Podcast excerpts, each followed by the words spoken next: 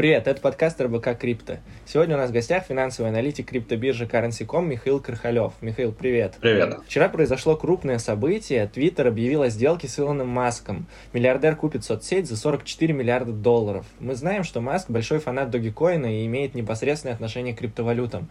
Насколько это важное и глобальное событие с точки зрения крипты? А, с точки зрения крипты здесь, наверное, следует сказать, что пока это событие как-то ну, косвенно будет влиять в среднесроке или в долгосроке на крипторынок, Э, потому что в первую очередь э, эта сделка еще должна состояться, да, то есть я так думаю, что там наверняка будут какие-то проверки со стороны антимонопольного законодательства и так далее, да, то есть ее еще должны одобрить регуляторы. Ну вот, потом э, следующим этапом, я думаю, что, наверное, до конца года будут какие-то попытки внедрения любимого Илоном Маском Дагикоина, вот, и только потом, ну, пытаться, да, делать, как и планировал Маск, Э, из э, собачьей монетки сделать, ну, некое интернет-платежное средство, да, для микротранзакций и так далее. Ну, и потом уже будут внедрять другие криптовалюты э, для приема оплаты, возможно, для каких-то других целей, может быть, также для микротранзакций, биткоин, эфириум и другие монеты. Вот, то есть пока все это м, скорее больше шум, да, для крипторынка и даже в том числе для э, Dogecoin, чем что-то, ну, пока ощутимое, да, что-то такое, ну, существенное. Вот, то есть, по крайней мере, пока должны еще придумать какие-то некие алгоритмы э, работы, да, внедрения криптовалют в Твиттер, но до этого еще пройдет очень много времени. Я думаю, что это не раньше, чем через год. Поэтому пока новость носит скорее такой больше косвенный характер, э, отчасти позитивный, но э, будем смотреть, как Маск справится с тем, что он задумал. То есть в первую очередь он все-таки планирует из э, Твиттера сделать какое-то более э, свободное, независимое, э, независимую платформу для общения, высказывания мыслей, да, и так далее, и так далее. Вот э, Dogecoin за сутки там растет на 30%. Вчера был там максимум с 6 апреля, вчера вечером. Насколько хорошая идея сейчас э, покупать Dogecoin в таких условиях, в ожидании того, что в будущем там Маск его добавит, и он там станет супер еще более популярен и все такое? Dogecoin — это пока такая монета, которая не имеет как такового прямого использования, да, и никак э, особо в каком-то мире это ну, не участвует, да, если хорошо так разобраться. Поэтому э, инвестировать э, в Dogecoin, да, чтобы поймать вот текущий рост, э, можно было, да, предполагать, что как только появилась новость о том, что Маск планирует купить Twitter, да, о том, что идут переговоры, э, вот тогда можно было покупать Dogecoin, э, как говорится, срубить быстренько денег и уходить с рынка. А сейчас, в любом случае, после такого сильного роста, тем более, когда крипторынок чувствует себя не очень важно, э, ну, на мой взгляд, заходить в любом случае рискованно. Да и, в принципе, в такую монету, как Dogecoin, заходить рискованно, потому что это, в первую очередь, все-таки хайповая монета.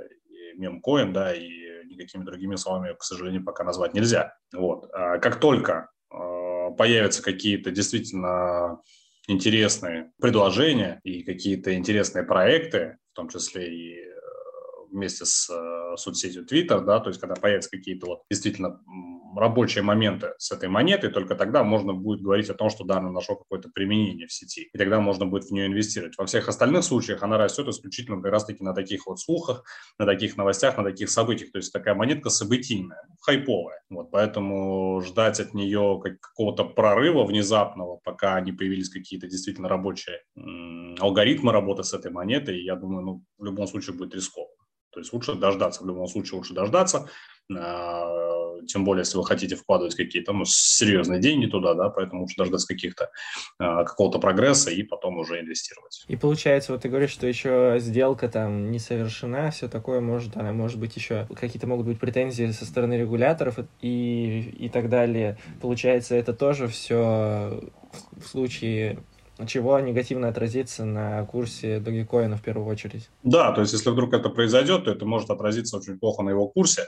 Но я, ну, честно говоря, не думаю, что не дадут э, одобрить эту сделку, потому что все-таки это, ну, в, США я еще не помню таких э, случаев, чтобы когда подобные, скажем так, высокие люди да, решали какие-то бизнес-задачи, они вдруг не решались. То есть там лоббирование интересов – это прям отдельная индустрия, поэтому я не думаю, что там будут какие-то проблемы, но тем не менее риски такие пока еще остаются. Достаточно просто заявление кого-нибудь из регуляторов, просто заявление, которое может немножечко перепугать рынок, и, пожалуйста, уже может произойти обвал. Как акции Twitter, так и Dogecoin.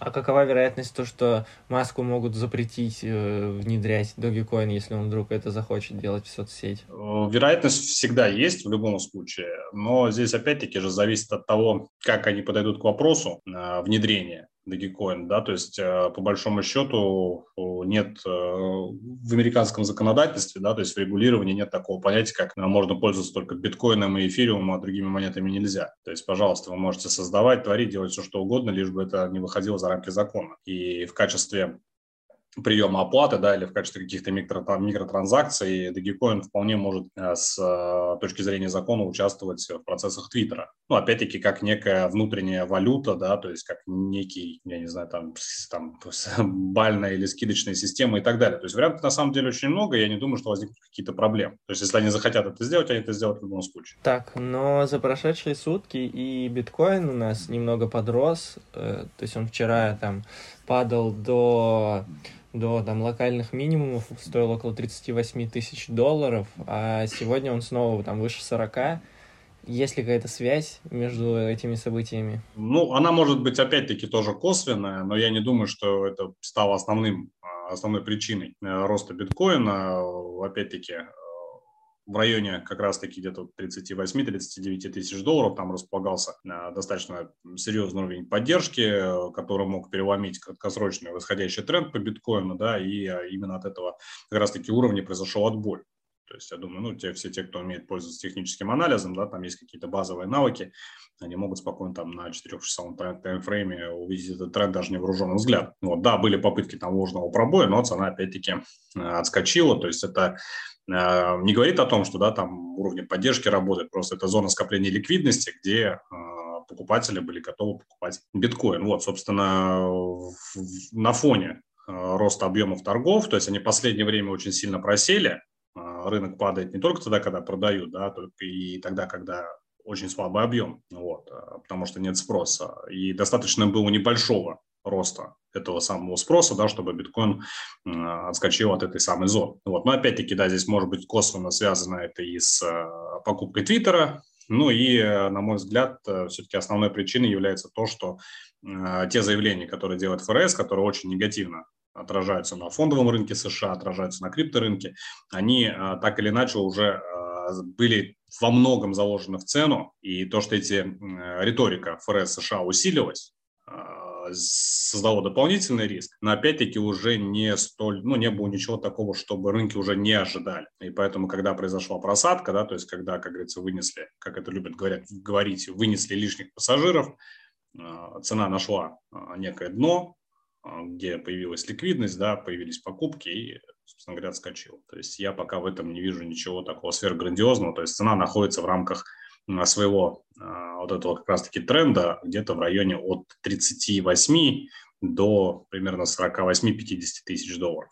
То есть пока в этом диапазоне биткоина будет двигаться, пока не прояснится в принципе а, экономико-политическая ситуация в мире. То есть слабый спрос на, на биткоин сейчас обусловлен чем, получается? А, в первую очередь э, макроэкономикой, это ну, монетарной политикой да, Федеральной резервной системы, э, потому что она любые заявления а, Федрезерва, да, и тем более главы Федрезерва, они моментально влияют на фондовый рынок США и влияют на крипторынок, поскольку это рисковый актив от которых а, инвесторы стараются уйти в первую очередь, когда происходят какие-то неопределенности, какие-то ну, негативные события, скажем так, да, вот, и, э, ну, в принципе, других вариантов, ну, я пока здесь просто не вижу, то есть пока все крутится вокруг монетарной политики и все. И пока это не все не устаканится, пока Федрезерв уже не сделает окончательно э, шаги либо по жесткому регулированию, о, прошу прощения, монетарной политики, либо по жесткой монетарной политике, э, либо пока не откажется от нее, то есть э, до тех пор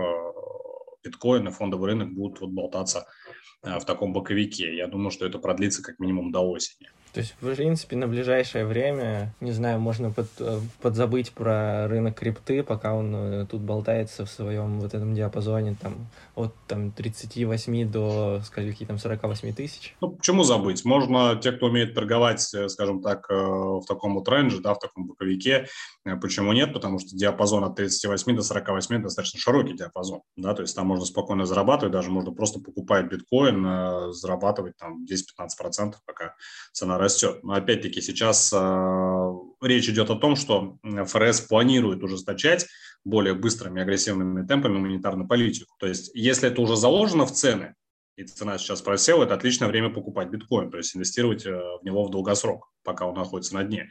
Э, и здесь варианта два, то есть либо ФРС подтвердит свои слова э, по поводу повышения ставок, если они их подтверждают, то в рынке уже все это было заложено, и рынок начнет расти. Либо э, ФРС откажется от жесткой монетарной политики, что тем более, более позитивно скажется на, на стоимости биткоина. Поэтому сейчас, э, на мой взгляд, это любые просадки, это отличная возможность выкупать. И даже если обратиться к э, данным аналитических сервисов, нигде не говорят о том, что в момент просадки, в момент снижения происходят какие-то панические распродажи. Наоборот, как только просадка заканчивается, тут же растут настроения buy the dip, покупая на просадке. То есть сейчас инвесторы ловят этот момент, как только цена просаживается, они тут же закупаются и э, ждут какого-то дальнейшего роста. Что, возможно, и показал вчерашний, кстати говоря, отскок. Вполне вероятно. То есть э, здесь точно в любом случае не угадаешь, не скажешь. Ну, мы, как всегда, на позитиве. Ждем дальнейшего роста. Я предлагаю на этом закончить. Спасибо. Закупаемся на просадках